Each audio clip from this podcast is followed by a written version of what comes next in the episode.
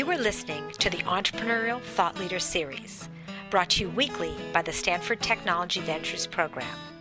You can find podcasts and video clips of these lectures online at edcorner.stanford.edu. So um, let me say a couple of words about Vinod, although this might be one speaker I don't even have to say uh, anything about. How many of you have ever heard of Vinod Khosla before? Okay, that sort of settles it. For you on television, everybody raised their hand. Um, and so you have the bio, and of course, those watching have the bio online. But um, a couple of things I'd like to point out. He did grow up in India. This is a global sort of afternoon, so we're celebrating that. But he came to the United States and went to Carnegie Mellon and eventually here at Stanford University. He started Sun, was a member of Kleiner Perkins, but now has his own venture firm with he and his partners. They call it uh, Khosla Ventures. Uh, it's interesting uh, that on this very stage, less than 24 hours ago, if you saw the Daily today, it said candidates' energy policies debated. There was a hot debate in here. Maybe some of you were, were here. So uh, this topic is, there goes, um, this topic is not only important um, to those of us who care about entrepreneurship, but it's obviously important to people who care about policy uh, in, in, all sorts of things, and it's as evidenced by the turnout today. Um, so, without further ado, let's welcome Vinod Khosla. Thanks, Tom. Good afternoon. Good. We got everybody engaged. Okay. I'm going to I didn't know what to talk about, so I decided to talk about a wide number of things, go through a lot of different topics, um, and, and give you a smattering for the feel, and a feel for how I think about both entrepreneurship, which is about half of you, and renewable energy, which hopefully the other half of you or all of you are interested in. Um, I start with a philosophy. You can't be reasonable and do unreasonable things. And most change people believe is unreasonable. So, you, uh, so people assume things will be the way they are. And I'll come back to this. This is one of my favorite sayings. It's also true that anything out of the ordinary that you tell people you want to do, and I'll give you some examples, people immediately say it's not possible. If you're in a big company, no matter how innovative, you almost don't want to say it because if you succeed, okay, but if you fail, you're fired, and that's not an even trade. But my personal view is try and fail, but don't fail to try. It's the single most important lesson I can give all of you here today, no matter what you're doing. Uh, and there's lots of great sayings on there, but, but I won't take the time to go through it. I want to give you some examples of how ridiculous people can be in retrospect. I'll come back to this issue of retrospective uh, viewing. Uh, no, people thought uh, that the wireless music box, of course, was the radio, that there was no practical use for it. This was when messages were sent through teletext and other ways to people in particular, not to people in general. In fact, Henry Warner, I can't even imagine why you would say that, but, but he's one of the smarter and more innovative guys.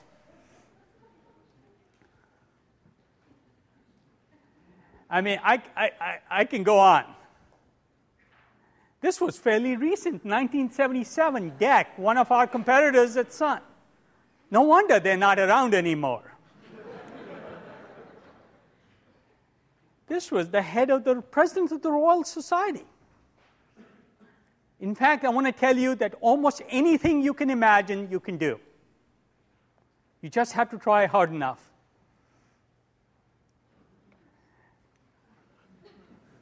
So, um, let me move on to renewable energy and talk about what's important.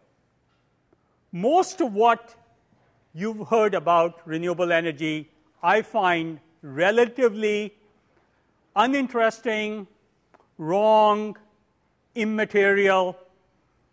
Hybrids, are they important? Not really. Wind, is it important? Not really. Is solar import, photovoltaics important? Not really. Maybe I'll try and explain to you why. It's because these three things what matter.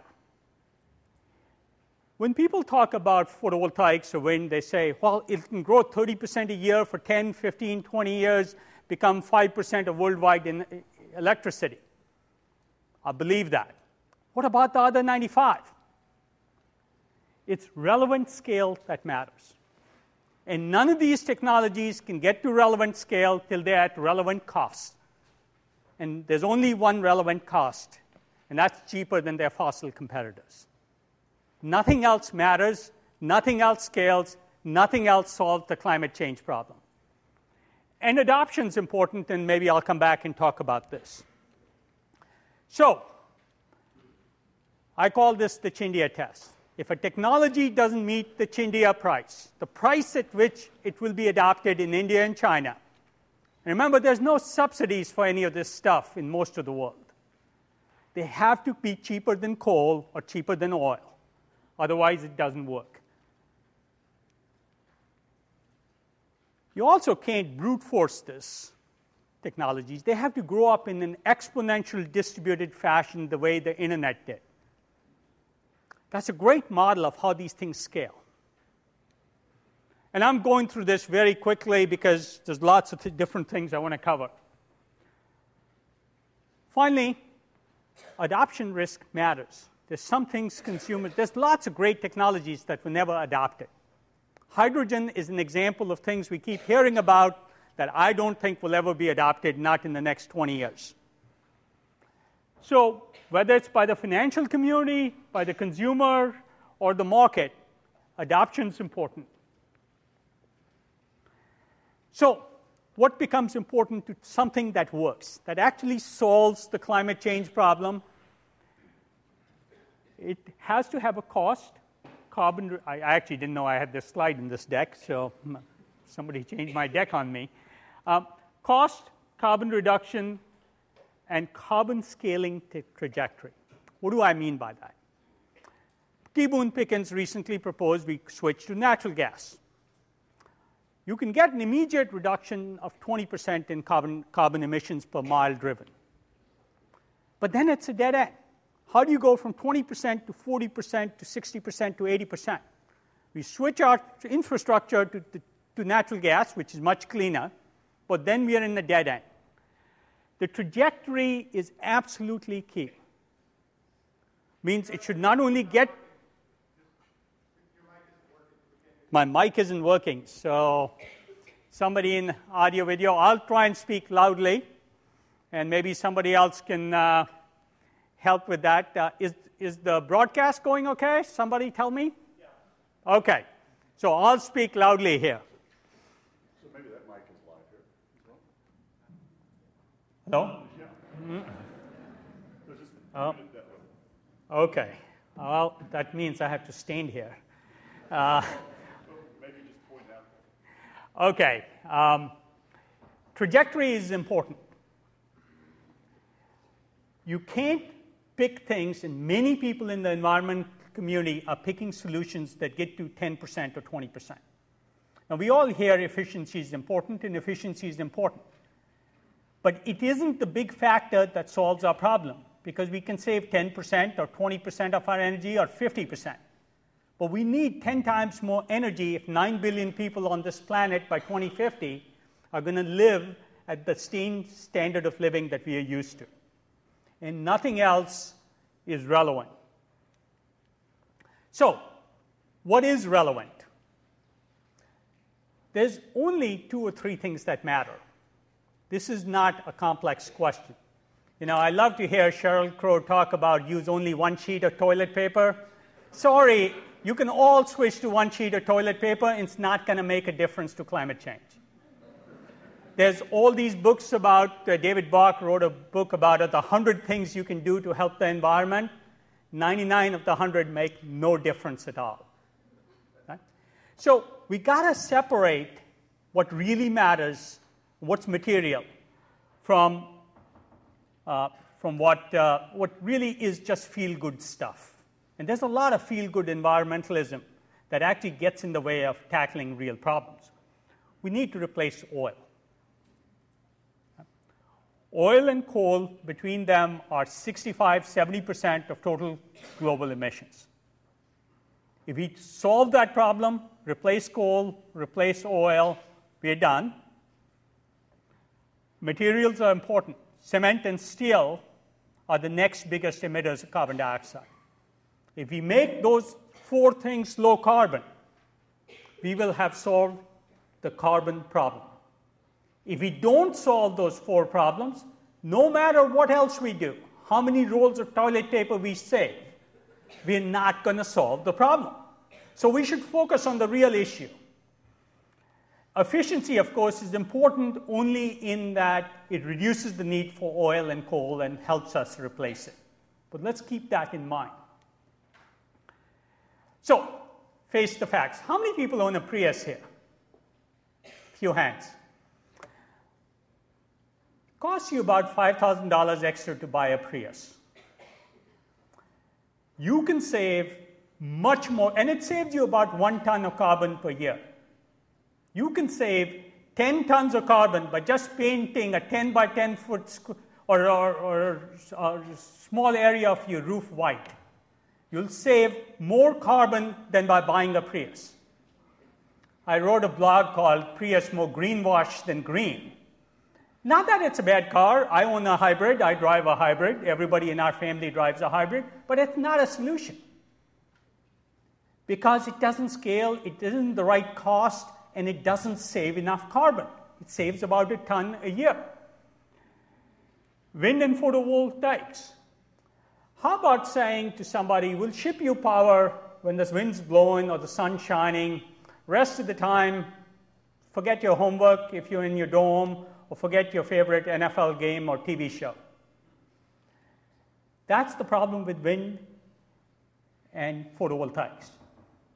Now, that's not to say it's hopeless. But if we're going to have wind and photovoltaic scale, we need to have storage of electricity. So the thing to work on to enable wind and photovoltaics is to work on storage of electricity, not on wind and photovoltaics. It's important to understand what makes things possible. The big thing the world is counting on is CCS, carbon capture and storage. Take this carbon dioxide, separate it from the air, and then pipe it under high pressure underground. Sorry, this doesn't work.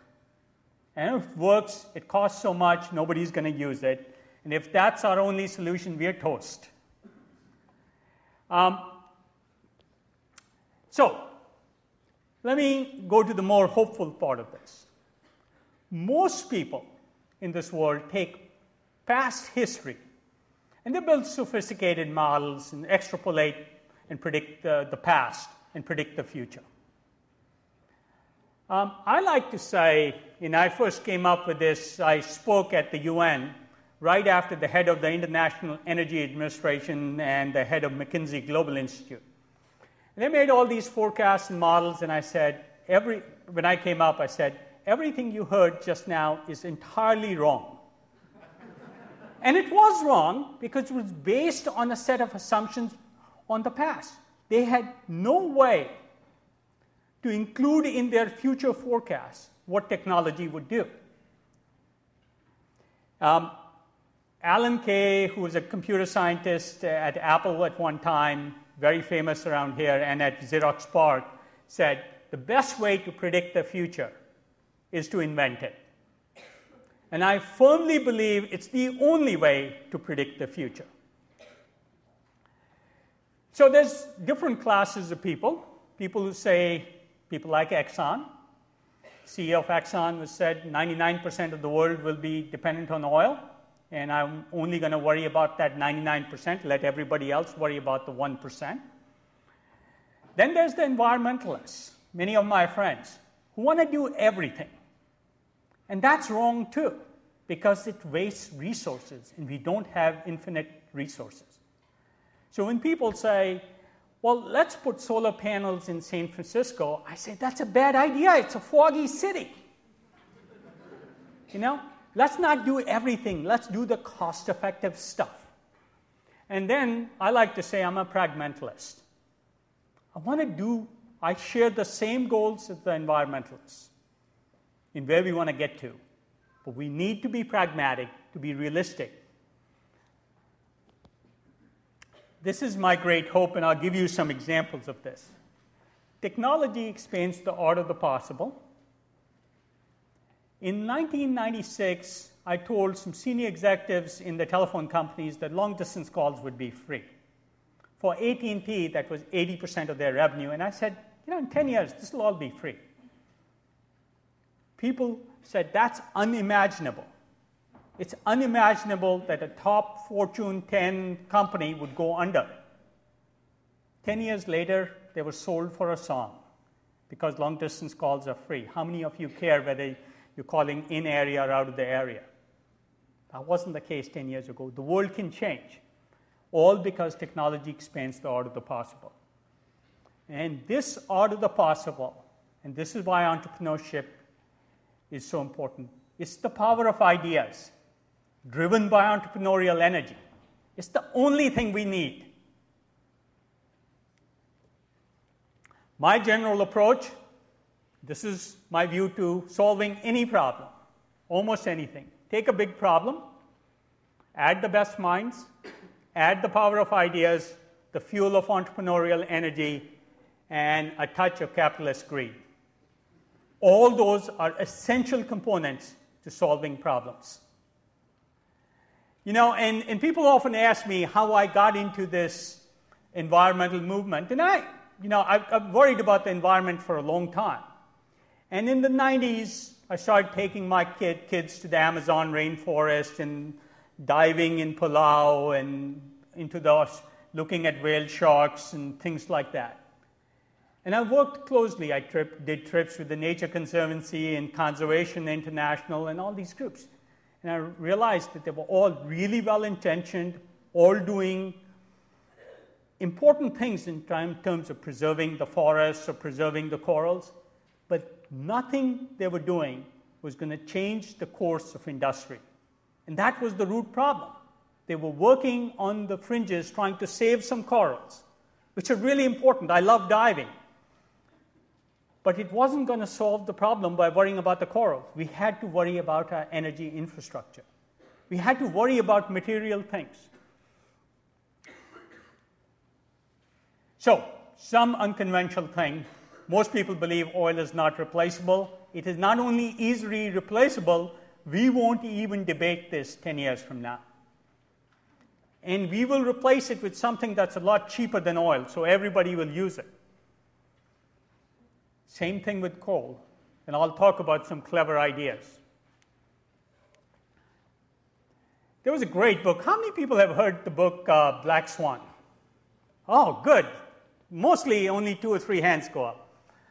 I believe there are positive black swans negative black swans. The word came from the fact that everybody in the Western world believed swans were white because there are no white, anything other than white, black swan, uh, white swans in the Western world till people went to Australia, saw a black swan, and that one thing changed their view of what a swan is.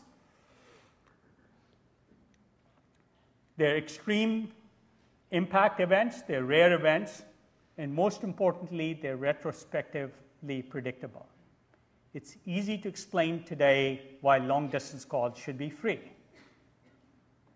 It's easy to explain today why we got into this debt crisis, all this bad debt. A month ago, nobody could explain it. Nobody even believed it was possible. That's a negative black swan.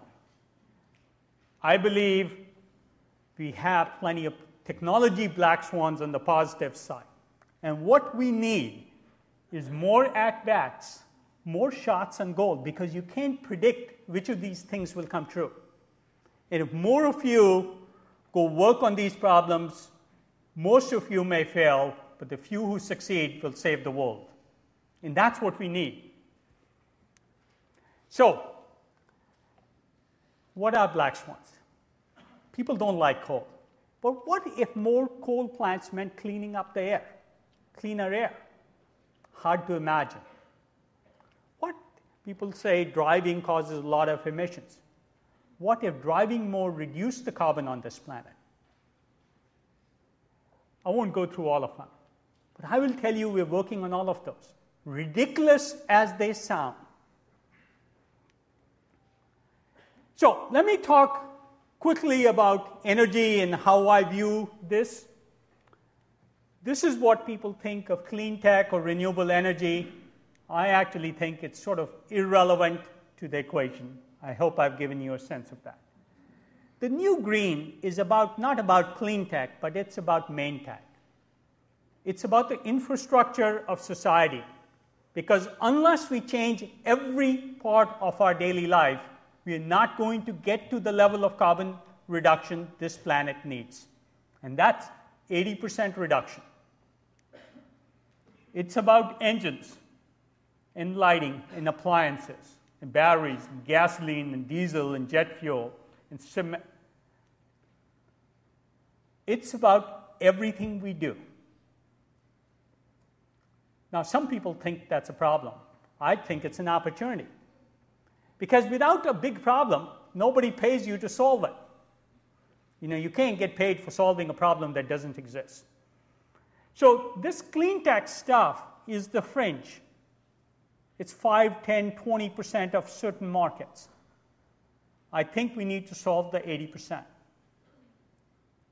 And that's where the big opportunity comes from. So, I'm going to give you a very quick sense of how we look at these four areas and what our portfolio looks like, and walk you through some examples of black swans. To replace coal, you can do all this. And, and I won't go through all this. I, I want to get to a few areas. Efficiency is important, both electrical and mechanical. And that's lighting and batteries and motors, even homes, engines, appliances. Oil, And all this is on my website at khoslaventures.com, so you don't have to, and there's lots of papers there if you want to read about them. But just about everything we do in our daily lives. And we have lots of companies. I'll walk you through some examples of how they're changing our lives. So instead of look, walk, talking through the portfolio I'll walk you through how I view the world. This is one of my favorites. Calera is building a new cement. What if in cement, instead of being carbon positive, uh, emitting lots of carbon dioxide, was carbon negative, actually absorbed carbon dioxide? Then every time you build something, you sequestered carbon. And this company came up with a great idea. Coal plants emit lots of carbon, and so do oil plants and all kinds of industrial processes, all kinds of nasty stuff coming out of smokestacks. They sort of, boy, that uh, not very clear.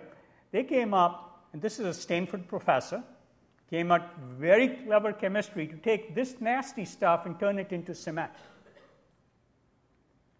So he takes all the nasty stuff coming out of coal, carbon dioxide, sulfur, SOx, NOx, even mercury, puts them into a cement as carbonates. In those of you who know little chemistry, carbon dioxide can go into carbonates. Uh, I can go into more details if we have time for questions. So, cement could completely change our view of the world. In fact, it's the only way I see solving the carbon sequestration problem among the stuff that's visible to me today. Traditional approaches to carbon sequestration will not work. Living Homes said, We build our homes this way. How about building them prefab? Now, most people think of prefab as ugly. Well, they don't have to be. This home costs the same as a regular home, is prefab, and is first LEED Platinum home in the United States. Doesn't cost any more because it's built in a factory and prefab, it can be a lot more effective. Soladigm is doing glass that can switch colors, go from dark to light, so you can save energy or allow more heat into your house. It's electrochromic glass. Now, I'll try and stay non technical. these are all the companies we have that are doing fuels of one sort or another for your car. But I want to give you one example of a black swan that's sort of my favorite. Most oil comes from oil wells, goes into as crude oil into refineries and then into your gas pump.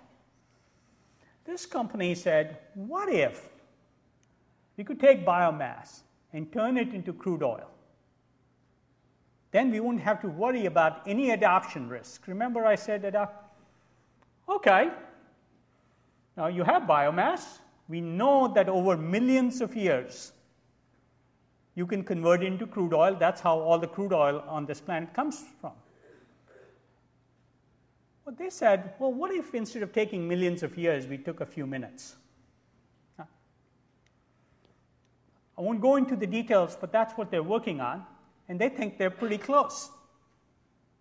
That's a black swan. And this is pure chemistry. It's clever chemistry, clever, clever catalysis. There's companies working on electrical efficiency and mechanical efficiency. Eco Motors doing better engines for your cars. Uh, how many people in mechanical engineering here? Quite a few hands. So I'll maybe do an example. Transonic is an interesting company. Most people think there's only two types of engines um, spark ignition engines, where you have a spark plug that ignites the fuel, and auto ignition. Well, this company invented a third type. People still say it's not possible, but, but they think that they can double the efficiency of an engine. It's clever. They do a new fuel injector, and the ignition happens, pre ignition happens in the fuel injector. I won't go into the technical details, but something that everybody thought was impossible, that there were only two types of engines because we'd only seen two types for the last 100 years.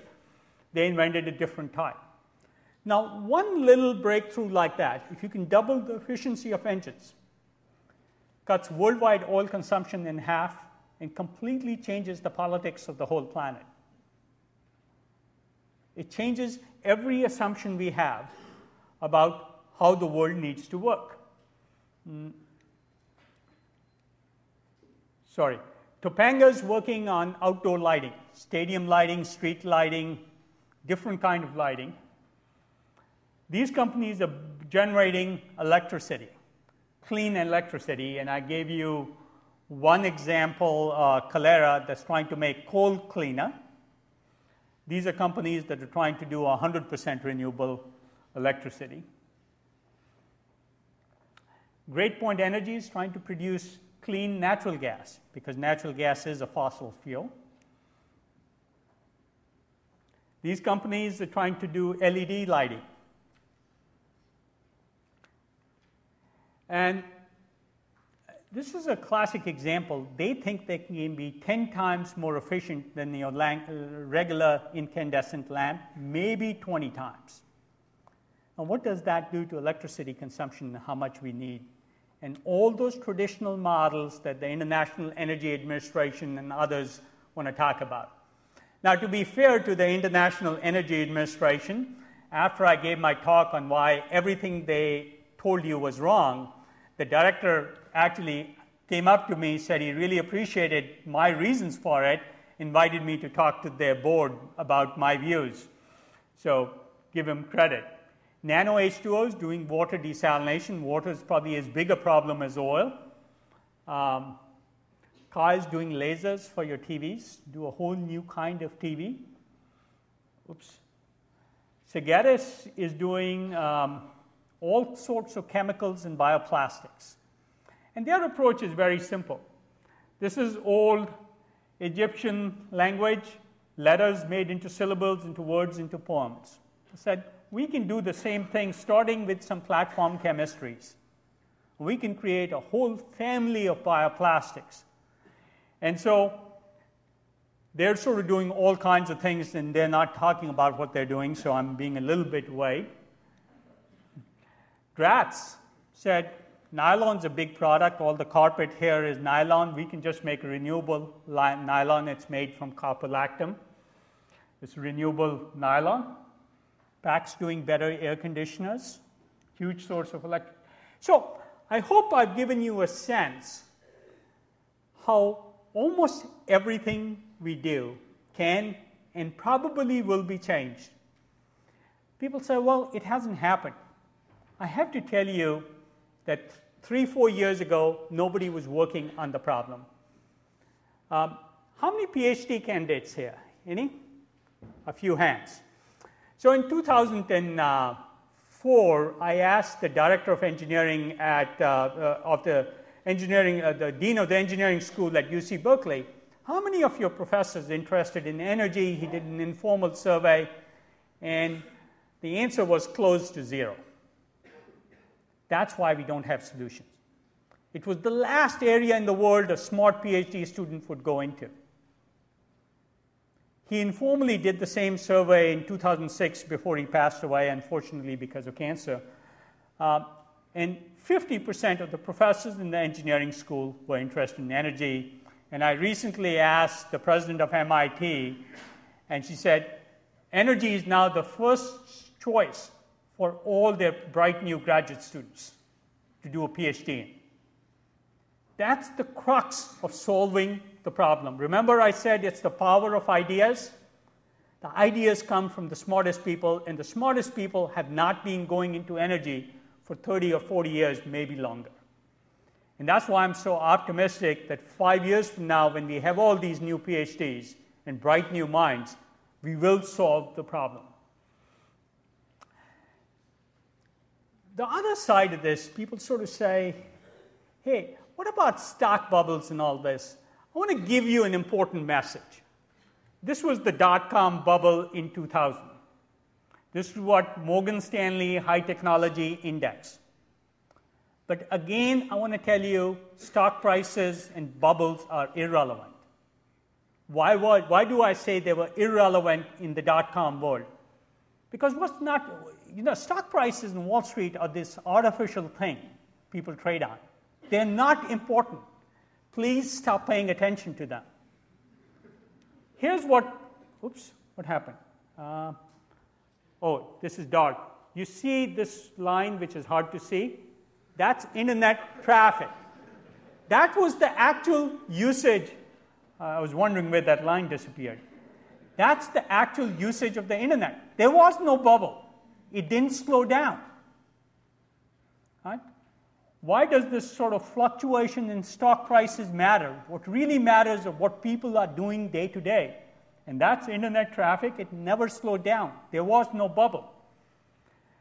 Stock price bubbles happened the, the whole time. The first one happened in 1930s when you could get permission to build a railroad between two cities in England, you could offer scripts on the market, our modern day equivalent of going public. And of course, there was a stock price bubble. You see that right there. And then stock prices collapsed. But through this period, rail building didn't stop, and we didn't stop using rails, uh, uh, railway, uh, railways. We saw bubbles in broadcasting, we saw them in the internet. We'll see it in every area.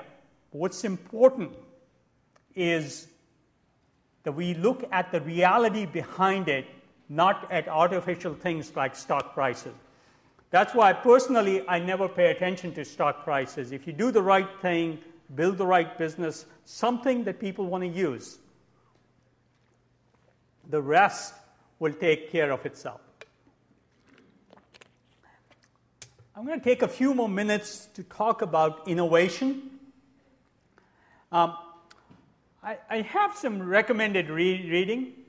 For those of you who want to change the world with positive black swans, I highly recommend this book, even though it's hard to read. To think differently, this is a fun read, The Purple Cow. And for those of you who want to apply the same entrepreneurial energy to social causes, How to Change the World is about social entrepreneurship a wonderful book, lots of great stories, and entirely in the nonprofit world. One of my personal heroes is Banker to the Poor. Um, and, and, this is a great example. I first visited Professor Yunus in Bangladesh, uh, I think it was in the late 90s. Um, and, and looked at the model. And then we funded this small operation in India that I thought would be a great nonprofit.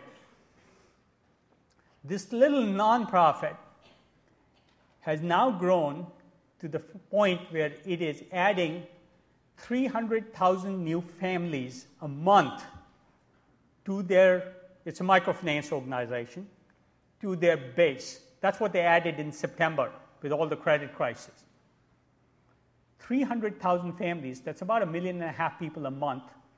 They're profitable, making money, and expanding their reach. Till recently, they were adding 60 new bank branches or village branches a month. And they were applying every good personnel training technique out of McDonald's and Starbucks in making sure their loan officers could scale that rapidly. So, no matter which area you're looking at, entrepreneurship in the power of ideas works. I, I sort of want to take five minutes before I open it up to questions on the subject of innovation and how innovation works. I'm going to take you through the world of biofuels and, and talk about eight or nine companies that we deal with in how this is not about the specific companies, but how people build on each other's ideas. And this is an essential component of making progress. So, Mascoma is a company started by Professor Lee Lynd uh, at Dartmouth. He'd been working on cellulosic ethanol technologies for 15, 20 years. They take all kinds of waste, paper mill waste, convert it, ferment it into, uh, into ethanol. And that's the traditional way to produce cellulosic ethanol. This company came along and said, well, they're doing it wrong. Cellulosic material, right starting place, but I don't want to pick a particular cellulosic material and build an enzyme to work on that that then converts it into ethanol. I'll just gasify it. And their justification was when Hitler ran out of oil during the Second World War, he gasified coal and converted it into diesel. And we can do the same thing with biomass. So this is a plant they built, and they're building this plant. Well, this next company came along, and so what they, uh, let me give you one more detail. What they do is convert the biomass, gasify it into something called syngas, which is 50% carbon monoxide and 50% hydrogen. And then they use a catalyst to convert it into ethanol. This company came along and said, well, Range got that part right, that we should gasify all this biomass, wood chips in this case, but they got the back end right. They shouldn't use a chemical catalyst. Chemistry is all wrong. We'll use bugs. We'll ferment the syngas. They built on top of Range's idea. They did that. Well, then this little company came along from uh, New Zealand, and they said, people are right that you should sort of use syngas, but half of syngas, carbon monoxide, they're in lots of places. They started working at a steel mill and said, We'll design bugs that generate their own hydrogen so we don't need syngas. We'll just take carbon monoxide. And so they designed a new bug. This is all simple genetic engineering that actually through the pyruvate pathway generates its own makeup hydrogen. If it has hydrogen, it uses it. If it's not there, it makes it. And so they produced ethanol and butanol. Of course, if you have biomass, you make syngas, their bugs use it. If they don't, if you have steel mill ga- gas, they'll use steel mill waste gases to convert. See this notion of building on top of each other. This is another one of my favorite examples, came out of Berkeley. This company, Amyris, had a $42 million grant from the Gates Foundation.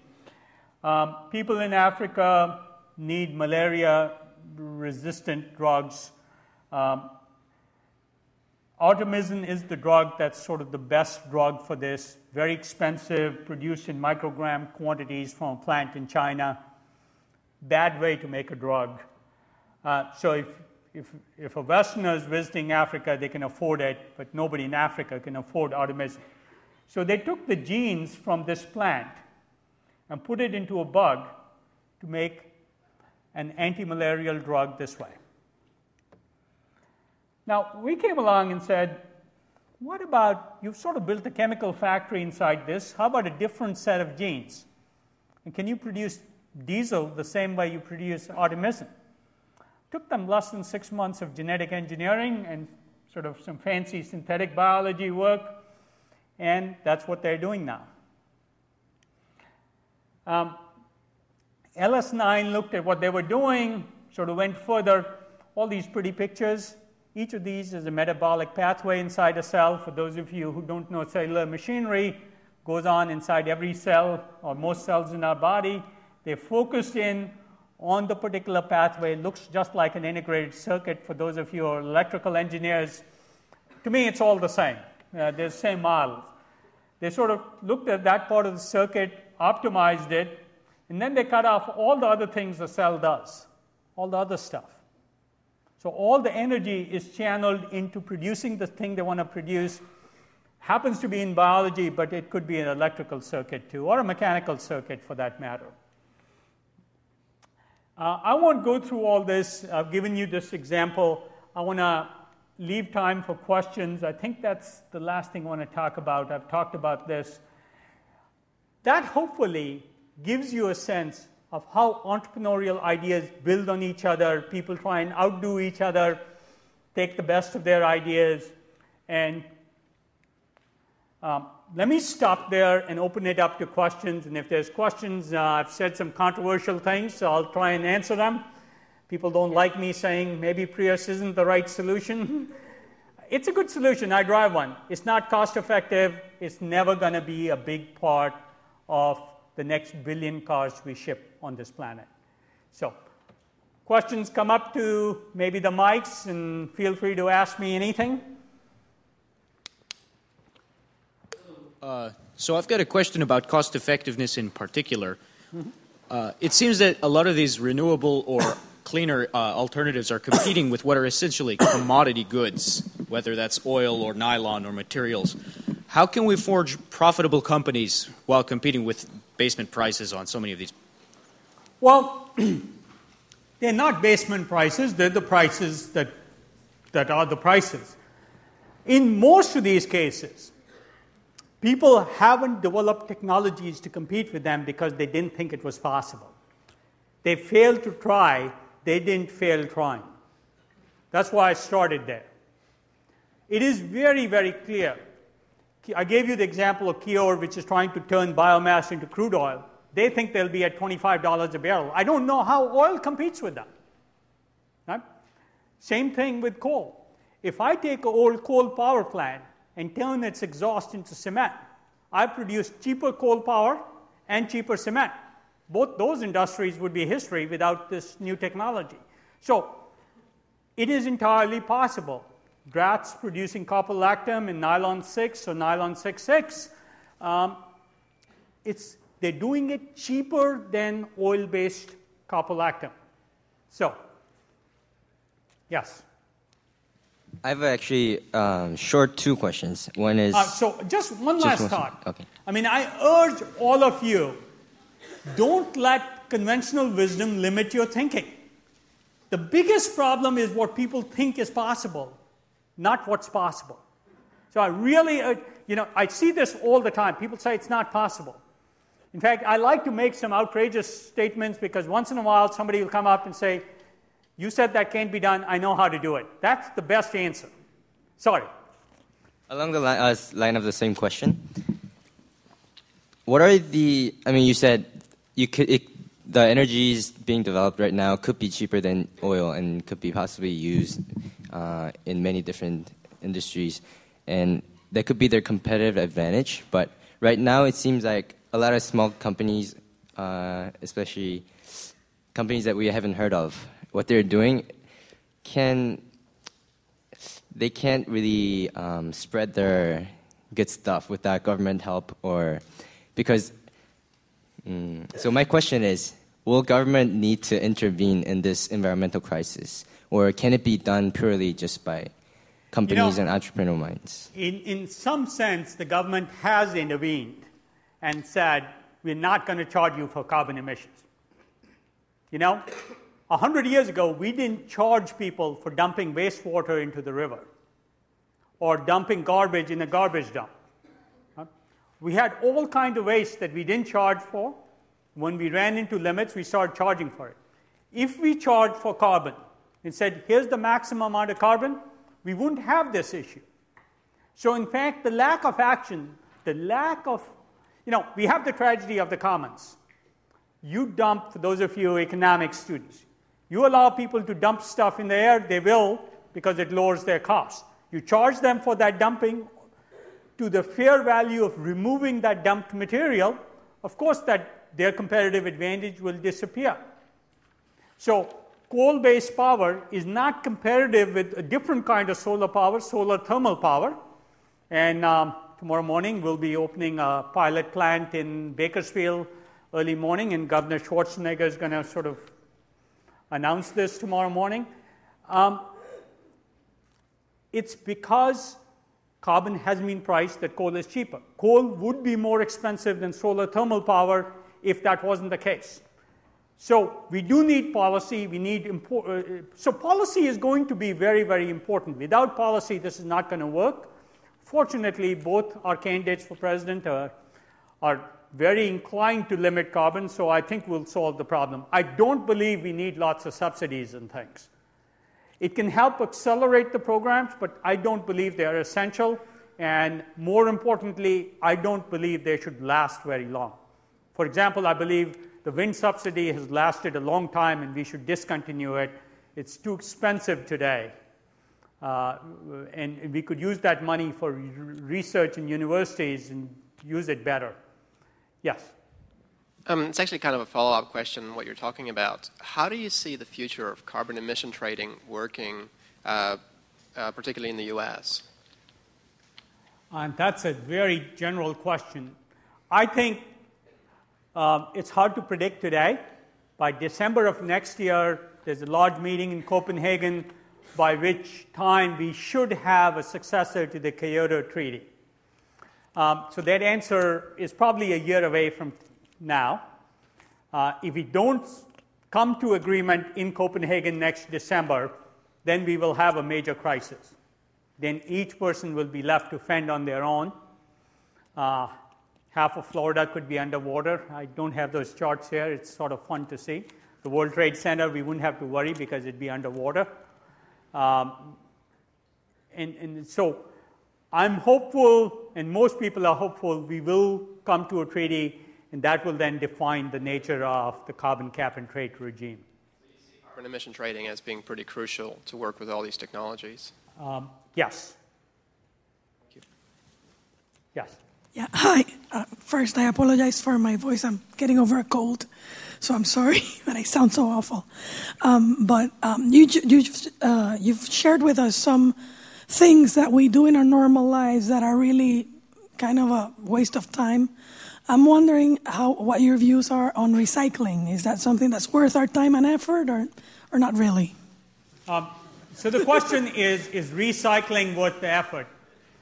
Uh, I do believe it is in general, but you can't say that 100% of the time. Um, that's an example where there are plenty of examples of recycling that take more energy than it would to just dump the material. So, again, don't accept conventional wisdom blindly. And, and that's sort of hopefully you got that. You know, I, am not saying a Prius doesn't reduce carbon, but it is a relatively ineffective way to reduce carbon. In fact, uh, let me see. Oh, they shut that off. Okay. Mm. Well, maybe they didn't. Um, uh, so McKinsey did this study, and they said, of all these different technologies, and the details don't matter, what is the cost to reduce a ton of carbon? Hybridization of cars was right here, the most expensive technology. Yet it's so fashionable with environmentalists. Why? And by the way, um, if I go back to what's the actual carbon reduction per mile driven with various technologies, the numbers don't look very good. I won't go through these details. The papers and details are on my website. But they don't look very good for what is likely to be the US electric grid or the India electric grid or the China electric grid. So, analysis is important, and cost is important. Instead of spending $5,000 in a Prius to reduce a ton of carbon dioxide, you could spend two or three hundred dollars on changing the lamps in your house and save as much carbon. Right? Lamps are, uh, uh lighting is somewhere in here if you use CFL lamps. It actually saves you money. Anything below the line saves you money. Anything above the line costs you money. So you can't say efficiency is cost effective or not. It depends on for what. Thank you. Thank you. Nick. Yes.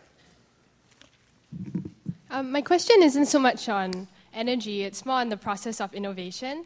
Mm-hmm. Just now you're mentioning that um, one, one, of, one of the generic solutions you had was to bring together the best minds.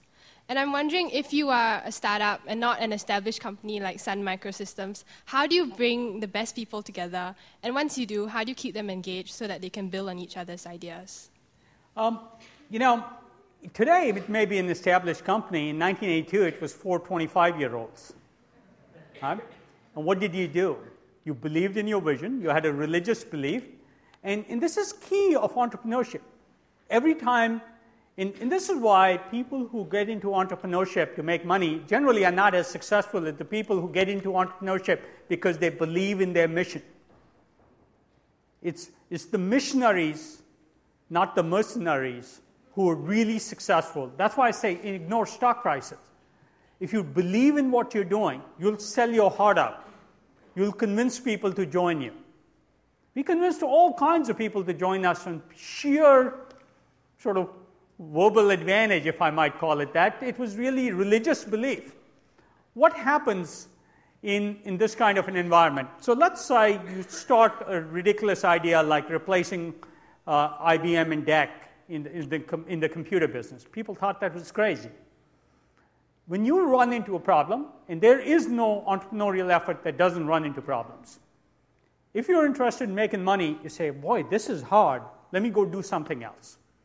If you believe in your mission, you, it doesn't matter if it's a rock wall, you just bang your head against it till you get past it. And that's the key to entrepreneurship. It's sort of keep banging at it till you succeed, and nothing gets in your way. And that's an essential comp- quality Yes. Um, thanks. So I'm actually from New Zealand, and um, but I'd never heard of the company LanzaTech. And so my question is really a case of, do the small startup companies doing innovative, exciting stuff need to become as big um, as some of the sort of the larger, for example, oil companies or energy companies, as they like to call themselves now, in order to have the economies of scale to really make a big positive impact on the world, or can they just be uh, you know a thousand little garage efforts which then together sort of you know lead to success? generally, unless you're big, you don't have impact. And being, having global impact means you're big in some way. Now, you don't have to become a big company. You could invent a technology and license it out. But by and large, you know, and this is, this is something people don't understand. Unless it pervades everything, which means necessarily that you're a big business, you're really not having impact. There's no point solving 10% of the problem, especially a big problem like climate change. If you're addressing 90% of the problem, then you're going to be a big company. And you may not have heard of LanzaTech, but, but I, I like to say LanzaTech is not a zero million dollar company because they have no revenue, but they are a zero billion dollar company. And the difference is their attitude. The difference between zero million and zero billion is all in the attitude. How you think of yourself, what kind of people you hire, how you portray yourself, and how you build your own goals. So, yes, you have to be big. Hi. Um, what about the transition? I mean, the economical transition. Uh, for instance, in the 1930s, uh, the U.S. had this Great Depression. However, now we're facing a globalized economy uh, that is basically, well, a, a, very big portion of it is based on oil products and its derivatives how do you think we're going to be able to survive this, uh, this transition between uh, regular oil and now this new oil? The world doesn't work from the top down. So this is what economists do. I sort of, another version of my uh, slide deck is, you know, don't believe the economists and the econometrics. it's top down views. The world works from the bottom up, one car at a time, switching to something else.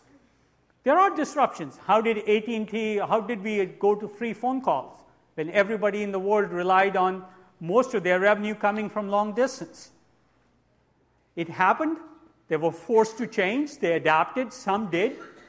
Some didn't. They failed. Uh, that same thing will happen here. You know, somebody will build a plant in Alabama. Somebody in Georgia will build three of those. And then they'll be copied in California and Washington and Beijing and everywhere else. That's how the world works. So I don't believe those sort of top down models. You know, you get all these com- uh, statements by the pundits about how many trillions of dollars of energy infrastructure we have. That's all nonsense. It doesn't need to be. In the end, they'll count it back up in 2050 and say, yes, we spent trillions. But it will have had happened $10 million at a time. Each little decision this is what I called about scaling in an exponential distributed way. Lots of different, it's like whack a mole. And if Exxon's trying to kill them, they'll be whacking moles all day long. A new one will keep popping up because better technology exists. So you've alluded to the importance of energy storage in your presentation, and I think anybody who wants to actually get off oil has acknowledged that. But your portfolio of companies, or at least what you publish online, actually has relatively few energy storage companies. Is this because you're having difficulty actually finding startups that you think are, you know, meritorious in terms of funding, or? Um, yes, um, energy storage is a massive problem. There's not enough effort. I gave the Hottel lecture, which is a named lecture at the MIT Chemical Engineering Department uh, about three weeks ago. And I asked people, uh, let me ask a question here. How many people have heard of flow cells? A few hands. More than went up at MIT, so that's good. Uh, most people hadn't even heard the term. I suspect energy storage for wind will probably be a flow cell. It could be something different. I'd like to be surprised with something better but nobody's working on it. I don't know one serious research effort on flow cells that sort of has 50 researchers working on it. It's a big enough problem where we should. Um, I know it's 5:30. Those of you who need to leave, uh, I'll take a few more minutes and take questions. But those of you so we, he's agreed to do bonus time, which is pretty cool. But can we do a wrap up for the broadcast sure. and then we'll uh, continue? Okay, so oh. stay where you are, folks. So let me introduce the speakers here, the, the students. So on behalf of BASES STVP, thank you, Vinod, for coming. Oh, thank you.